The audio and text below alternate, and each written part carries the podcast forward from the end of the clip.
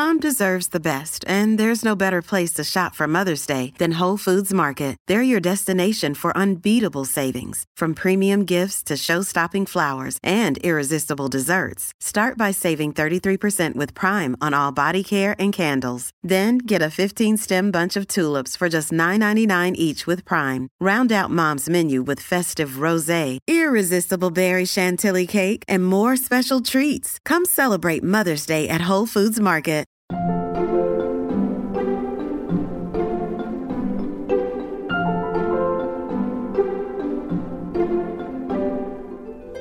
Every neighborhood in Korea, small, large, big cities, countryside, they have banchan stores nearby. And I just thought, you know, this city, this place that I live in has so many Korean restaurants. Banchan store should be next. Welcome back to Working. I'm your host, Isaac Butler. And I'm your other host, Karen Hahn. Karen, who was that we heard at the top of this episode? That was Chef Hooni Kim, the first Michelin starred chef in Korean cuisine, the force behind the New York restaurant Danji, author of the cookbook My Korea, and as of this taping, the proprietor of the Little Banchan shop in Long Island City. Wow. So, what made you want to talk to Chef Hooni this week? I'm just a huge fan of his cooking. I went to both Danji and his recently closed restaurant Hanjan several times when I was living in New York. Like I took my mom there, I took my partner there, and I own and cook from his cookbook as well. I'm I love I love his food. You're just a super fan. Yeah. That's great. And I understand our Plus members get a little something extra on their plates this week. Yeah, so for Slate Plus, I talked to Chef Hooni about his experience at culinary school and in other restaurants' kitchens and learning about the value of good ingredients and cooking for family versus for profit from Korean mothers, as well as burnout in the food and culinary industry. Wow, that is a lot of fascinating stuff to cover, and I wouldn't want to miss it. And luckily, if you're a member of Slate Plus, you do not have to. Go to slate.com slash working plus today to sign up for Slate Plus, and you can get all sorts of goodies like bonus segments on this show you get full access behind the paywall. You get bonus full episodes of Slow Burn and Big Mood, Little Mood. It's a great deal. So sign up mm-hmm. today at slate.com slash working plus. All right, now let's listen in on Karen's conversation with Chef Hooni Kim.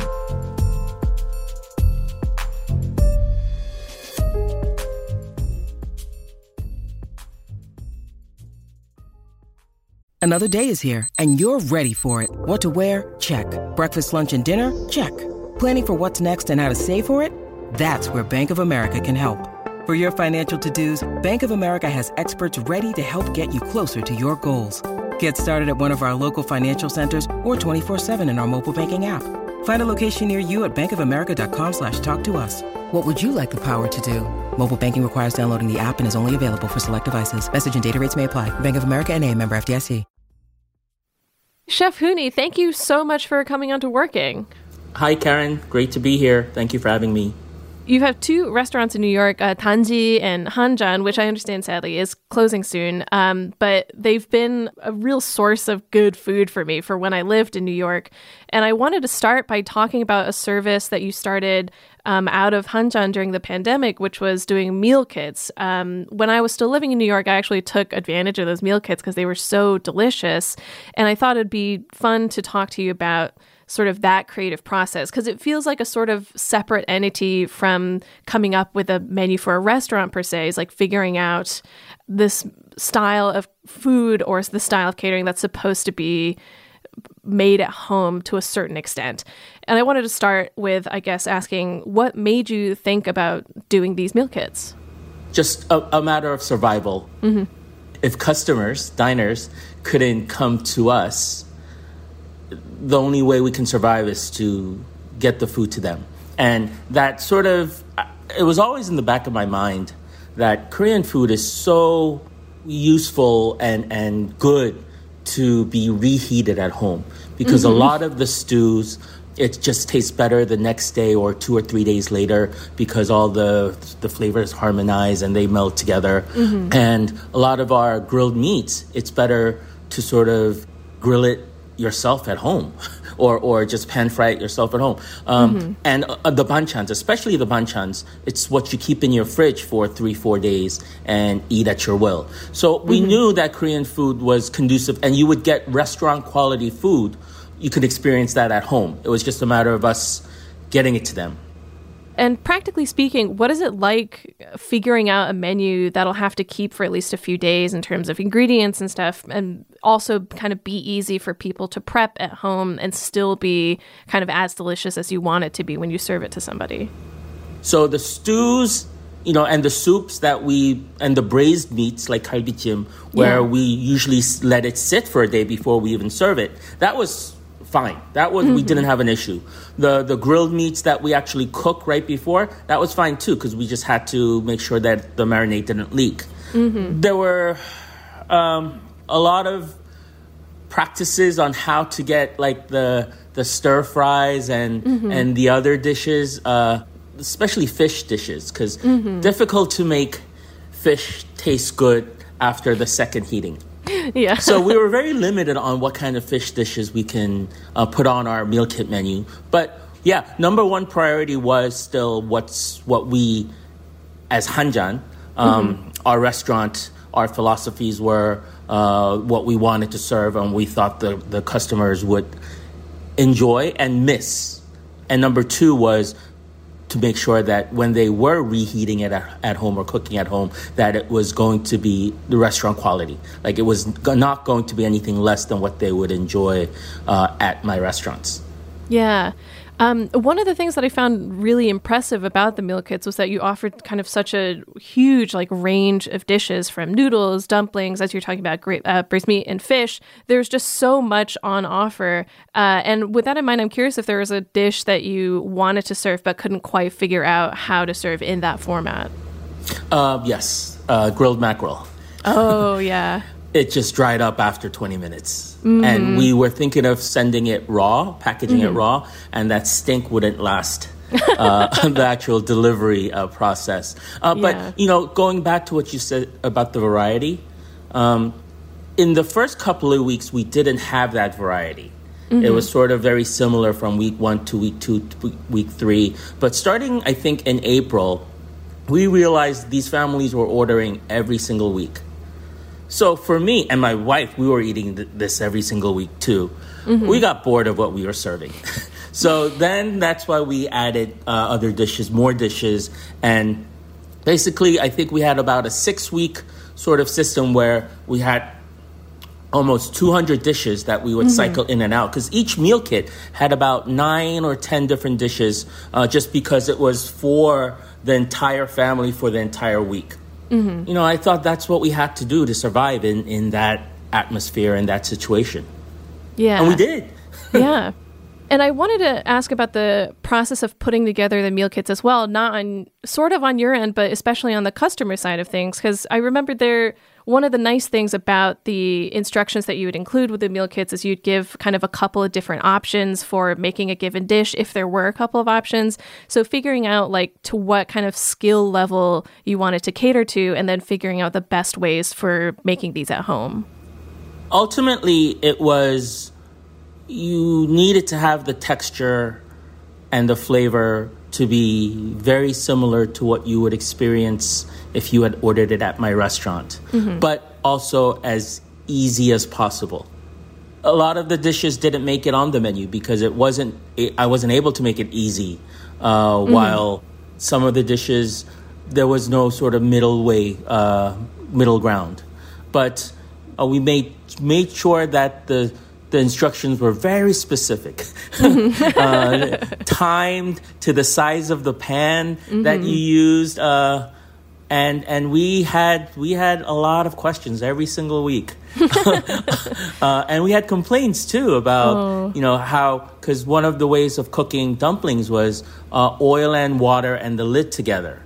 Uh, because by the time the, the water reduced and disappeared, the oil would be there to make sure to, to brown the dumplings on one side. But then one of the complaints, uh, she was a lawyer too. that, and, and, she was very nice about it. She was like, you know what, I'm a lawyer, and I tried to make this, and I got oil splat all over Aww. me. you might want to change the recipe because you might get sued. And I was like, we ended up not changing it, um, yeah.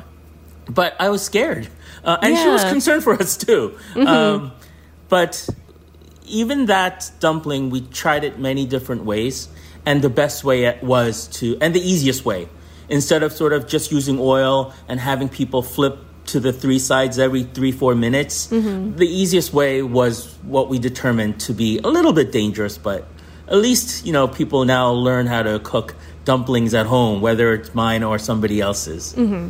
yeah and this sort of leads me to your current project, the Little Banchan Shop, which is opening this summer. Um, you mentioned Banchan a little bit earlier as something that was provided as part of the meal kits. And just for our listeners who might not be familiar with the concept of Banchan, would you mind explaining it for us?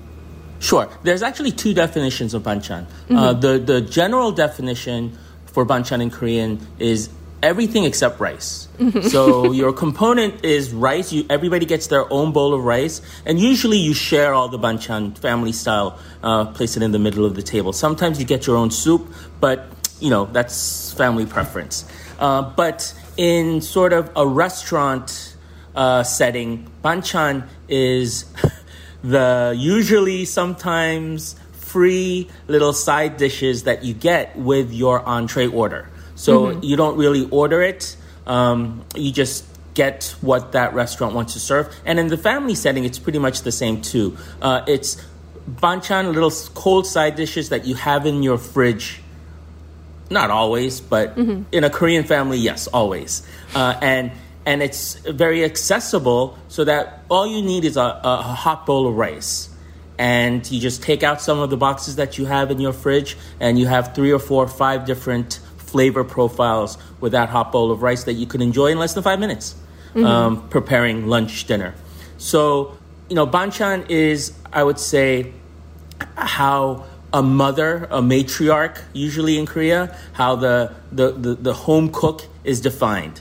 Because the banchans, there, there's a lot of varieties, but everybody cooks like the staples, like the spinach muchim and these, the kimchi that you make at home. So because everybody's sort of making the same menu items, um, you define yourself by how well you make it or how, what your personal twist. So I think a lot of mothers at home uh, are very proud of their banchans, mm-hmm. and that's why all of us, like Korean, you know, Korean American children, we are just spoiled so much by good banchan, and that's why it's so hard and difficult to execute it at the restaurant.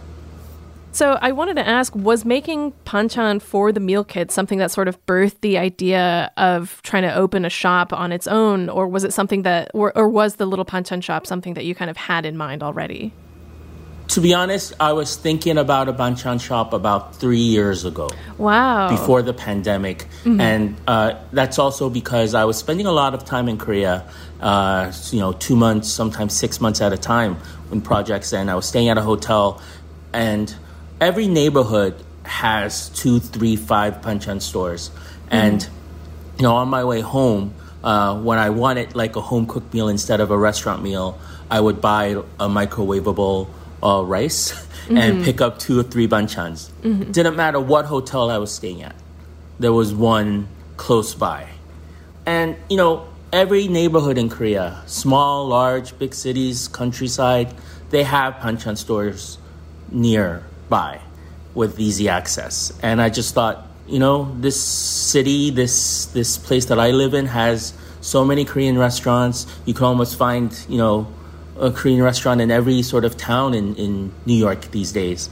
Uh, Banchan store should be next. Mm-hmm. And I, I think I understand that they're they're going through something of a boom in Korea right now as well.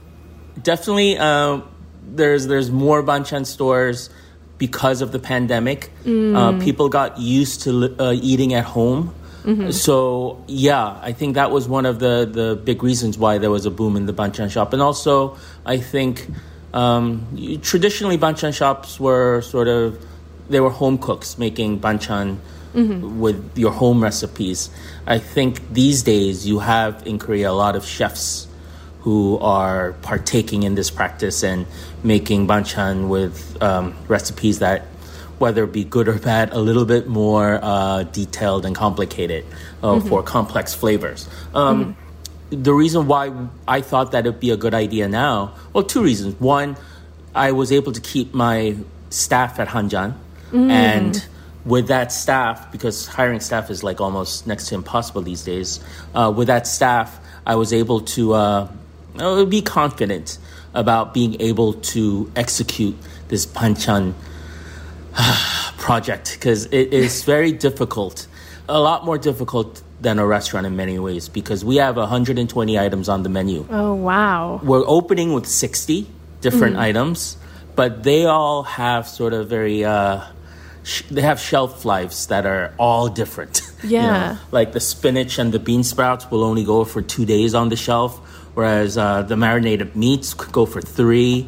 Uh, the the dehydrated squid could go for three weeks. You know, and to be able to sort of time yourself to be able to make sure that these don't run out and we always have it.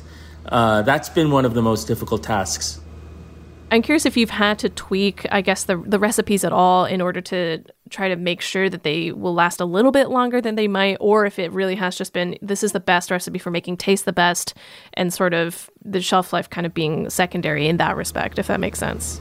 Yeah, in the beginning, we we uh, learned a lot about uh, what we can and cannot do. Mm-hmm. Um, you know, spinach in bibimbap, kimbap and just spinach as a banchan is, is very popular. Mm-hmm. But we realized that our bibimbap set with the assorted vegetables in it packed together, the spinach was always the first thing to go. So oh. in three days in the fridge, uh, the spinach would ruin it for all the other vegetables. so, um, you know, we decided to take the spinach out and replace it with watercress, which actually lasted a couple of days longer. Stuff like that. Uh, certain, you know, fish dishes, it tastes great, but smell wise, uh, you know, you don't want to include it with like the rest of the meal kit or actually near any other food packages.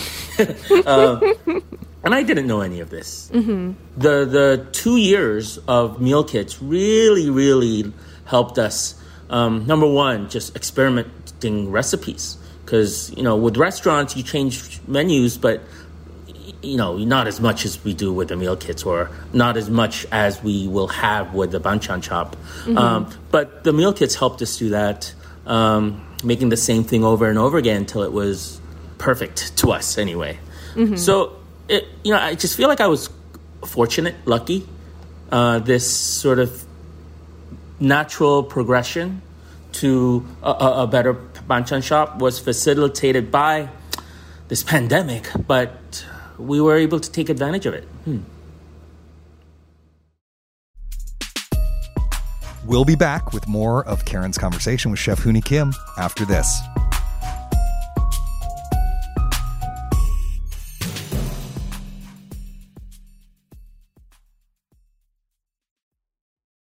This episode is brought to you by Reese's Peanut Butter Cups. In breaking news, leading scientists worldwide are conducting experiments to determine if Reese's Peanut Butter Cups are the perfect combination of peanut butter and chocolate. However, it appears the study was inconclusive, as the scientists couldn't help but eat all the Reese's. Because when you want something sweet, you can't do better than Reese's. Find Reese's now at a store near you. This episode is brought to you by Progressive Insurance. Hey, listeners, whether you love true crime or comedies, celebrity interviews, news, or even motivational speakers, you call the shots on what's in your podcast queue, right? And guess what? Now you can call the shots on your auto insurance too. Enter the Name Your Price tool from Progressive. The Name Your Price tool puts you in charge of your auto insurance by working just the way it sounds. You tell Progressive how much you want to pay for car insurance. Then they'll show you a variety of coverages that fit within your budget giving you options. Now, that's something you'll want to press play on. It's easy to start a quote, and you'll be able to choose the best option for you fast. It's just one of the many ways you can save with Progressive Insurance. Quote today at progressive.com to try the Name Your Price tool for yourself and join over 28 million drivers who trust Progressive. Progressive Casualty Insurance Company and Affiliates. Price and coverage match limited by state law. Hey, listeners, Isaac Butler here. Two really quick things. First of all, if you are enjoying what you're listening to here on Working, please make sure to subscribe wherever you get your podcast so you'll never miss an episode. And also, just want to remind you, we love hearing from y'all. So please write us an email at working at or give us a call at 304 933 9675. That's 304 933 W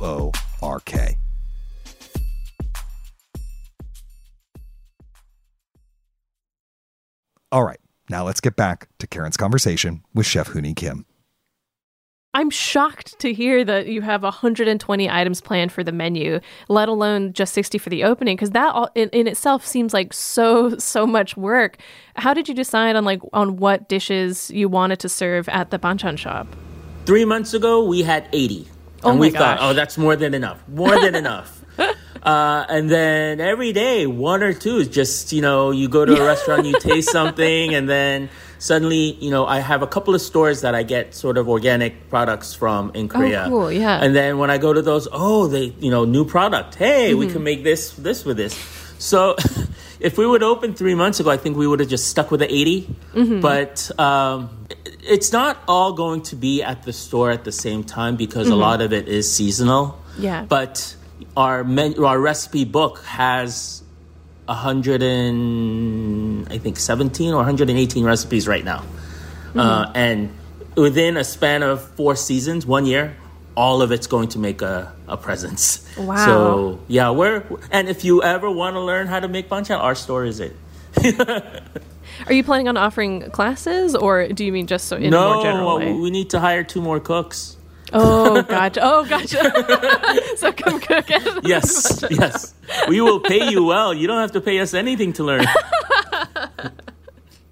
Um, and I wanted to touch on another thing that you mentioned as well, which is figuring out kind of how to juggle all these things, like how much of any dish to make and when to kind of put it out because of the shelf life issue. Um, how has it been figuring that out, like prior to the shop opening and before having, I guess, more direct practical experience with that? Well, because of the banchan shop, we actually know how long it can stay in a regular fridge uh, with a 40 degree um, maximum temperature. That we pretty much know. Now, the store will have curtainless sort of display cases. You know, the ones that you can see at the supermarkets and the delis. Um, we know that that goes down to 30 degrees, but we have not been able to really put it into use using our banchans in the specific packaging that we're preparing. So mm-hmm. that we will know basically when we open because every day we'll be testing. Mm. Every day we'll be taking out a batch and testing. And, and you know, I feel like as long as the customers never get to see the the food that may have spoiled, we're okay. It's our mm. job to find it first. And, Yeah. and that's how it's going to be because we're not going to be able to sort of uh, put food out there with an empty store and check every day and throw it out later. But we're pretty confident of our abilities to see, taste, and smell every morning uh, because we are going to remove it. And because of the shelf life, every night we're going to have to remove everything in the display cases uh, into the walk in. And before we put it out, we're going to have to taste everything, at least a batch. So we're, we're, we have a strategy. Um, we just have to execute it every morning, seven days a week. Yeah. And is there any chance that you can give us a, a little sneak peek into the opening? Are there kind of a handful of dishes that you're most proud of or that you like best that will be available when the shop opens? So we're opening in Long Island City. It has mm-hmm. its fair share of like Asians, but mm-hmm. it's not predominant. It's not like Koreatown. It's not like Flushing. I know uh, we realize that there are people, most of them, who've never even tasted Korean food. So mm-hmm. it, to them, it is still exotic. But everybody's heard of Korean barbecue. Um, so what we uh, have done is we made a little like take it home Korean barbecue set. Oh, where you have you know you just have to pan fry or grill the meat that's been marinated, and then you have two or three banchans that goes well. Basically, something acidic, something sweet, something that'll cut the fat of the meat.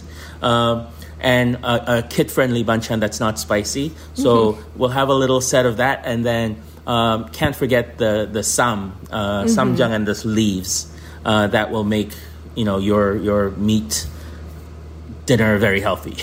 mm-hmm. um, so uh, we hope to educate, uh, inform about Korean food, Korean culture, how to eat it mm-hmm. to our neighbors because that was that will be our core. But yeah. then also we have a little grocery section where um, you know I love H Mart because I do so much shopping there. Yep. But H Mart is sort of very limited to the mass produced ingredients like sesame oil, soy mm-hmm. sauce. But I was able to get a lot of uh, products straight from Korea. Oh, that wow. are handmade by grandmothers who've owned a sesame oil farm for three generations. Wow. Soy sauce, fish sauce, a whole bunch of those. So I'm really uh, sort of proud of being able to share this with not just locals, but you know Korean chefs or people who are interested in sort of taking Korean food cooking to the next level. I, I really hope that they can take advantage of this uh, situation where they can come in and taste everything uh, before they buy. Yeah. Yeah. I'm really fascinated by um, the idea of like sourcing things directly like from Korea and kind of from a more quote unquote kind of independent angle, I guess. Um, when did you start thinking of that as something that you wanted to do as part of the banchan shop? So I've been doing this with my restaurants for 12 right. years now. Yeah. So, but not as many ingredients because for a restaurant, all I needed were, were good changs. You know, mm-hmm. the, the, the doenjang, gochujang, and the kanjang. Uh, 90% of my menu has one or more of those ingredients. Mm-hmm. So it just changed the whole flavor dynamic of everything on my menu. Yeah, um, and as we're getting a little bit into the weeds of Korean food, would you mind explaining uh, chang for our listeners, uh, just so that they have context for what yes. we're talking about? Chang is like, I would say, how the French think or regard of the mother sauces. You know, every French cook uh, they have to learn the five mother sauces before they can make any other sauce because the hundreds and thousands of sauces that French cuisine has, it all comes from those five mother sauces. Mm-hmm. And I consider Korean food the same the way we regard our changs. Mm-hmm. Almost everything when you go to a Korean restaurant has one of those changs in it. And the three main changs are soy sauce, which is kanjang, and doenjang, uh, which is uh, sort of like the Japanese call it miso, Koreans call it doenjang, but it's the soybean uh, that's been uh, fermented. And gochujang, which is unique to Korea, which is a spicy uh, fermented red pepper paste.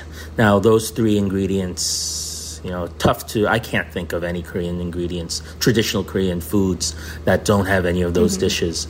Um, and if you ever decide to cook Korean food at home, uh, if you have three quality changs at home rather than the supermarket ones, your food, you don't even have to be a good cook. Your food will just taste just more delicious than you if you were cooking with uh, uh, supermarket ingredients. And to go, I guess, a little further afield from our discussion, I wanted to ask about um, your sourcing these ingredients as well. Obviously, as you've mentioned, you've been doing this for a long time, but I'm wondering what that overall process is like for you to go out and look for these specific ingredients and tastes. Yeah, there, there are two ways, uh, mm-hmm. uh, depending on volume of what, how much I want to bring in. The first thing is I, I, like to taste things in Korea, and that's mm-hmm. that's not work for me. uh, I've been doing that uh, since the beginning.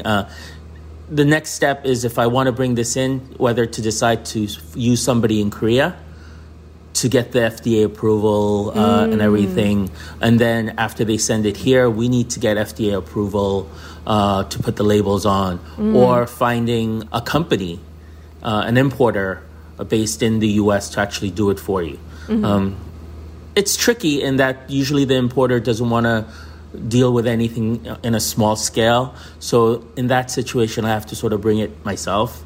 Um, and that's a lot of paperwork. That's a lot of, um, it's just a lot of work. And a lot of Korean farmers don't want to deal with that. Mm-hmm. Because if their product's good, they're going to sell out everything anyway. Yeah. Uh, so, so my thing is, look, you know, you've never been to the U.S., but your product has. You know, your product will will yeah. make you know will make Americans sort of really fall in love with Korean food, and I need your ingredients. Um, some have, well, many have uh, relented with that sort of uh, argument, but yeah, you know, even the whole importing thing. That's a new. That's a new process. The mm-hmm. the boom of Korean restaurants the past ten years have you know, started up these companies and importers that do s- something like that. So hopefully it becomes a lot easier. I know I worked at Japanese restaurants for a long time, and with Japanese ingredients, it's so much easier to get. And we're talking really good ingredients mm-hmm. because there are distributors in every big city. You just call them up and they'll bring it to you. With mm-hmm. Korean food, it's not like that yet. And hopefully we can get there mm-hmm. You know, if we make the food distribution, the importing much easier, it's just a matter of time when every all the restaurants become better because Yeah. the food it'll taste better. My job is to make your food taste better at home. Um, and I wanted to circle back a little bit about one of the things you're saying about um, the little banchan shop, which is the idea that at least some of the people who are coming into shop there won't be necessarily familiar or that familiar with Korean cuisine. And so I was curious if you factored in how these Korean banchan would meld with or sort of complement main dishes that might not be Korean as well. For instance, like if you're not eating it with rice or with uh, uh, some other Korean dish.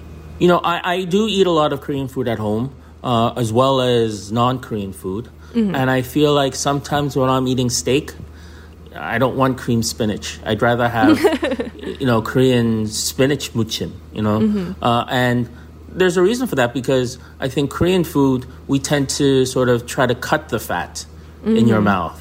Uh, whereas I think a lot of uh, American food, you add to the fat. Hence the mac and cheese, the cream spinach. um, and, you know, people who have experienced Korean barbecue at a restaurant, they know that sort of fatty meat and sort of acidic or sour, um, refreshing banchan uh, really work well together. And so I feel like uh, those people would be those people who have experienced that will be much more open to have on a steak dinner that they have, you know, Sunday, you know, supper, uh, prime rib, to have Korean banchans on the side because it works. It really works. And even for barbecues, you know, Korean potato salads, Korean uh, side dishes, they all work with. Uh, I think, especially somebody who enjoys spicy. I mean, uh, kimchi now goes with everything. That's right? true. but it's like that with I think almost all the banchans. Mm-hmm. Yeah. And you mentioned that you're one of the things that you'd be offering at the Little Banchan Shop is the little kind of um, Korean barbecue kit. Is the plan to kind of develop more of those as well, or kind of still try to stick mainly to the banchan themselves? We do have, uh, I think, six different marinated meats that we have on the menu. Um, you know, ranging from chicken, pork, you know, short rib, uh, sirloin, all different cuts, um, as well as a lot of a bunch of stews and soups. We don't want to sort of skip on anything that Koreans enjoy at home. So always open to suggestions, and I'm sure we'll have Korean customers telling us we need to put this on the menu because their kid or their husband it's their favorite dish, uh, and we'll we'll do it. Yeah. That's part of being a neighborhood place. I think we're we're very open to suggestions because I've I've been living in this neighborhood for nine years now, and wow, I feel yeah. like I have the grasp. But I know a bunch of people who are very opinionated, and I am just waiting for their opinions. Um, and so, for a final question, uh, since we're talking about the Little Banchan Shop, do you have a personal favorite banchan dish? yes, yes. Oh, two, two. Okay. I think for most Koreans, they will they will agree with me, or it'll be in their top five. the baby anchovies, Yachi, Um, yeah. yeah, the the crispy sweetness of it. That actually, it's better when it's cold in the fridge than when it's straight uh, out of the the, the you know fry pan. And the the dried squid, the gochujang marinated dry squid. That you know, those two, you know, Koreans call it uh, categorize it as a papdodok, like like rice rice robber or rice thieves, because little of that and that one bowl of rice you have just disappears in less than a couple of minutes. So those two dishes always. Uh, I remember cooking at Daniel and having these really long hours and tasting butter all day. You know. Uh, just to come home at one in the morning and having a warm bowl of rice and just one of those banchans was just enough to go back the next mm-hmm. day to Daniel. Absolutely. well, Chef Hooni, thank you so, so much for our time. It's been such a pleasure to talk to you, and I'm truly, I can't wait for the opening of the Little Banchan Shop and whatever projects you have next. Thank you, Karen, for having me. Thank you so much. It's been a pleasure.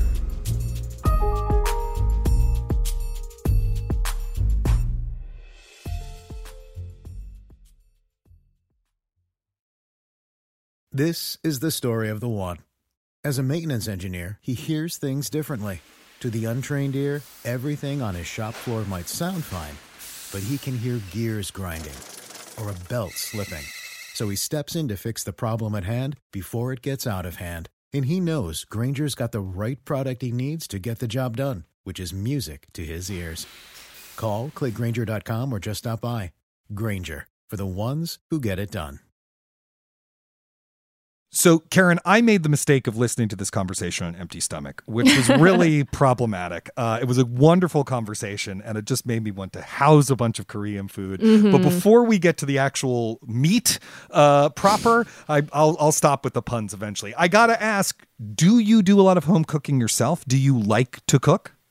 I like to cook, but I definitely don't do as much cooking as I should. Um, but I do do a little. My partner definitely cooks a lot more than I do. Uh, do you do a lot of home cooking? Yeah, I'm actually the kind of cook in our house. It's been a pandemic project uh, for my wife to like learn to cook and cook more, and she's discovered that she enjoys it. Um, Oh, that's you know, great. we, we've been together for 17 years though, and early on, like I did all the cooking because it, it wasn't that she was bad at it. She's actually always been good at it. She just doesn't like doing it, and I was like, well, I like doing it, so why don't I do it?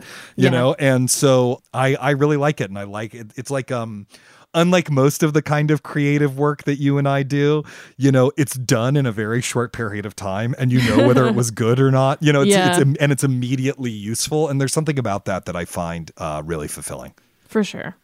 I loved this thing he said about developing the meal kits as a matter of survival. I mean, I don't love that COVID hit the restaurant industry so hard. Yeah. You had to pivot to meal kits. That's not what I mean. But I just mean how honest he was about it. And that sometimes when the chips are down, you just have to find a different way to do what you do. And, and that is itself an act of creativity. And it seems like he just really embraced that challenge. Absolutely. Yeah. And as I mentioned in our conversation, the meal kits were a huge part of my pandemic experience because my partner and I would order them pretty often and really, really enjoyed them. Um, the kind of nice thing was that the stuff that he would put on the menu for those would remind us of dishes that we wanted to try cooking ourselves and then we would do that which was another like fun kind of pandemic activity but it is absolutely true that sometimes you encounter just situations or contexts in your working life where you can't do the things that you want to in the way that you want to and you just have to figure out a way to kind of repurpose what you're doing or do something different Yeah. I also loved that in talking about the meal kits, he mentioned that they started changing them up because he and his wife were also eating the meal mm-hmm. kits and they would just get bored. You know, he's experiencing his work the way mm-hmm. his customers do, which I feel like cooking is a field in which it's very easy to do that and other creative fields it's it's hard. So like mm-hmm. is there a way as a writer to experience your writing the way the reader does? And and if so how do we do it I think the simplest way to kind of go about it is to basically just reread your own work, which I hope that we all do like before putting it out there in the world. Even though it's not necessarily like a new journey, like you know what you wrote, you know what's in there. It helps to put you in a slightly different mindset. Maybe it helps to say like it puts you in a more editorial mindset than a writerly mindset. Um, and it's oftentimes in rereading that I'll find like awkward sentence structures or be like, oh, this sounds so pretentious. I have to change this. Um, that said, I think the main kind of thing is like being able to put yourself at a distance from what you've created, which is often the hardest part of it. Like you already have an opinion of it even before you like taste the meal that you made or reread the thing that you wrote. So it's mostly about being able to sort of take a step back. Yeah, totally. I, I would say that some things that I find useful for that are reading it out loud because you just process it in a different way. And I, I've definitely found a lot of awkward sentences or things I wanted to rewrite through reading it out loud to myself. Uh, recently, I was giving a talk and the guy introducing me read part of the book out loud. And that was the first time I'd ever heard anyone else read my book out loud. And I was like, oh, this is really weird. I was like, hey, that sentence sounded pretty good. Oh, wait, I wrote that. uh, and, and another one, which is a classic that they teach you in MFA programs and stuff, is to change it into a really ugly font. Oh, fun. Like if you, you like redo it in Comic Sans 16 or something, and then see see what you like and don't like about your draft. Um, I want to flag that the logistical realities of his uh, new venture of Little Banchan sound truly, truly mind-boggling. Like sometimes I'm not sure how I'm going to get my dog walked by the end of the day. And meanwhile, he's making 60 dishes, all of which have different shelf lives. I know. Like it, it almost like reminds me we talk about video games so much on this show, but it reminds me of like the little management video games that you have Yeah. to play like within bigger games sometimes where Yeah. you're like you have to keep track of so many different things and it's so hard, but it, it's so fun, but only in a game environment. Like I feel like if I had to do it in real life, I'd just go crazy. But that said, I guess that is the the fact that he's able to do it so well is one of the reasons why he's one of the best in the biz. Yeah, I guess so. I guess so. And it really seems like a core part of his process. And I have to say, this is the part that I found in its way really inspiring in your mm-hmm. interview is how key trial and error is to what he does. And maybe I find that inspiring because I really suck at it, at embracing the spirit of trial and error. But you can't be a chef unless you love trial and error, it seems to me. Uh, I want to know how things are going to work before I embark on doing Yeah. them, or early on, you know? How are you with this? Honestly pretty bad. And i feel like it's true of a pretty big subset of us like creative types quote unquote where i'm of the mindset where if i think i'm going to fail at something i will hate it automatically and mm. not want to do it. Like even if it's something that i've just started and rationally there's just no reason why i would be good at it as soon as i like produce something that's bad i'm like i hate this. I'm never doing this again. That said i'm trying to get better at it slash i find it a lot easier to kind of go through that trial and error process when I'm not working by myself. Like having a team or at least having a partner makes the idea of tackling something that seems really ripe for error a lot less daunting or annoying because at least you're in it together and it's not just you being like, oh, I suck at this. Yes, collaboration is actually really helpful for Yeah. encouraging that kind of spirit. It's so hard to do on your own. You know, I um my daughter really if she's not immediately, you know, has an immediate kind of aptitude for Yeah. something, she gets really angry about it and doesn't want to keep going and so it's Same. hard for her to practice. And I was the same when I was a kid. Absolutely. Like I was pretty good at a lot of things and so once I hit the wall that you had to work hard to be better than pretty good at it, I'd be like, "Fuck this. I'm not doing this anymore." Mm-hmm. And so it's interesting cuz, you know, as her dad, I'm trying to impart this kind of life lesson of like, you're not bad at it, you're just new at it. And then you practice and you get better at it and blah, blah, blah. You should take her to the little banchan shop and explain all I these guess so, yes. Be like, you see these? Like, you know how much trial and error this took? They all have different shelf lives. He has so much that he has to think about. I know, it, but what I realize whenever I'm doing those monologues is like I'm talking to myself. It's really myself I'm talking to. It's it, whether it's sometimes it's the younger version of me, sometimes Yeah. it's actually old ass 43 year old me. I'm just Mm-hmm. really talking to myself there. um, I thought it was so interesting that his store is opening up in Long Island City and not Flushing or Koreatown. You know, he said right there, you know, he knows a lot of his customers are going to be unfamiliar with the food and its flavors, but that's part of his creative process is trying to figure out a way to bridge that unfamiliarity and kind of bring them in and get them interested in this stuff. Yeah, I mean, I think that's sort of true of all creative endeavors. After a certain point, if you're working on something that isn't known or familiar to literally everyone, which I think is almost everything that you could hope to do, then you're going to have to figure out how to sort of open it up mm-hmm. to a broader audience at some point. And I also feel like he has sort of been doing this like his whole career. Like, again, as the first Michelin starred chef for Korean cuisine, like he has always at least it seems this way to me, been conscious of like how to bring Korean cuisine like into a more mainstream eye or to people who aren't necessarily that familiar with it. I think one of the things that we talk about in um, talking about the little banchan shop is like banchan is not an idea that's universal to all cuisines. Like it's not really necessarily something that you think about. Like having a, ref- a bunch of refrigerated sides for a meal is not the Right. kind of typical like Western meal, but it's so versatile. There's so many different kinds of it. Like shutting yourself off from that is ultimately like you're shutting yourself off from so many different experiences. Right. I loved that whole point that it's like, you know, you can just have a bowl of hot rice and like three of these things and you've got a meal. And that's that's the point. You know, we're all Yep. busy and sometimes at the end of the day you want to be able to whip up a home cooked meal in 20 minutes. Well, here's actually a way you can do it. Mm-hmm. Absolutely. I don't have banchan as much as I should, but I love it. Like we have myeolchi, we have like a little bit of kimchi in the fridge. Like we have a few. I always have a few banchan in the fridge because like having a little bit of rice, and like this also is sort of about like the popularity of microwave rice, especially in Korea. Like you can just buy that. You don't even have to have a rice cooker. Just throw one of the little bowls into a microwave, get one of these refrigerated size, and then you're set. That's amazing. I've never done microwave rice. I just make it in a pot on the stove.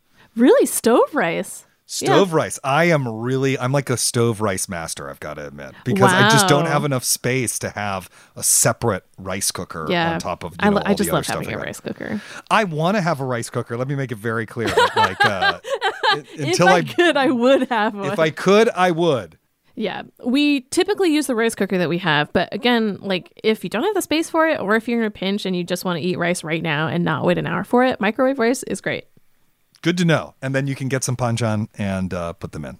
Yeah, again, you should go because you're in New York and you can go. I absolutely will go. I like his food. I love Korean food. I absolutely Nice. will go. Don't worry. Good. Okay. Well, that's our show for this week. If you like what we do, please remember to subscribe wherever you get your podcast. That way, you will never miss an episode of Working or its sister program, Working Overtime. And once again, for the last time this week, I am going to give you this Slate Plus pitch.